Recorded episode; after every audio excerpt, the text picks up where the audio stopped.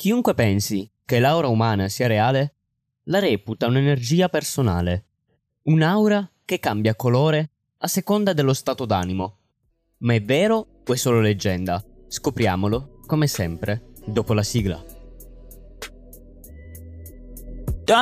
Io sono Mirko Rovere e questo è Stupidamente Podcast. Ricordati che Dante disse fatti non foste per vivere come bruti, ma per seguir virtù e conoscenza. Il concetto in sé di aura umana è avvolto nella leggenda.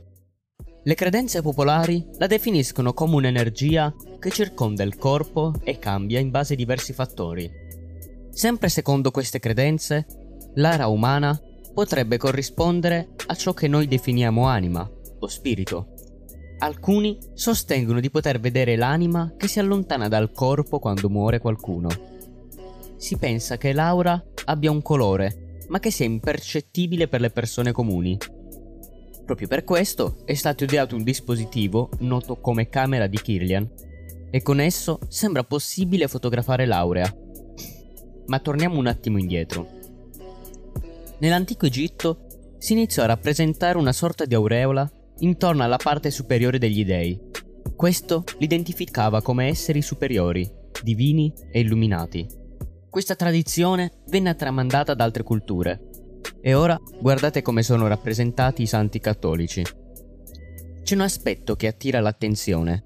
Anche nelle altre culture, lontanissime da quelle egizie, come in quella degli Aztechi in Messico, si faceva allo stesso modo. Le figure sacre e i personaggi importanti venivano rappresentati con quell'elemento luminoso sulle teste. Il primo a parlare direttamente di aura umana è stato Paracelso, nel XVI secolo. La descrisse come una sfera di fuoco, o palla ignea, che sembrerebbe farsi più evidente di pari passo con lo stato evolutivo della persona. Nel 1911 il dottor Kilner disse di aver trovato il modo per vedere l'aurea e giungere, grazie ad essa, alla diagnosi di malattie. I coniugi Semyon Davdovich e Valentina Crisona Kirlian sono stati gli inventori della famosissima camera Kirlian nel 1939. Erano certi che questo strumento fosse in grado di fotografare l'aura umana. Questo dispositivo è stato presentato come la prova scientifica dell'esistenza dell'aura strumento che oggi è disponibile in versione moderna. Le foto catturate con la macchina Kirlian sono immagini che replicano il famoso effetto della corona intorno al soggetto. Si ipotizza che l'aura sia questa. Tuttavia questo contorno luminoso può essere perfettamente spiegato con l'aiuto della fisica di base. Non è altro che una reazione dell'aria all'applicazione di un voltaggio elevato. La prova principale che la macchina fotografica non fotografava l'aura umana, ma fosse responsabile di un fenomeno fisico, sta nel fatto che quando catturava le immagini nel vuoto non compariva il cosiddetto effetto corona. Vuol dire che non si presentava alcuna aurea né nulla di simile.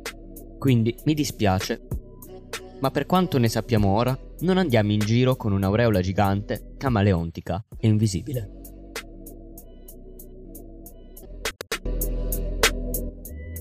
Come posso interagire con la community? È stato aperto da poco il gruppo Telegram del podcast. Il link è in descrizione. Se invece vuoi supportare il podcast e aiutarmi a migliorarlo, sempre in descrizione trovi il link per le donazioni.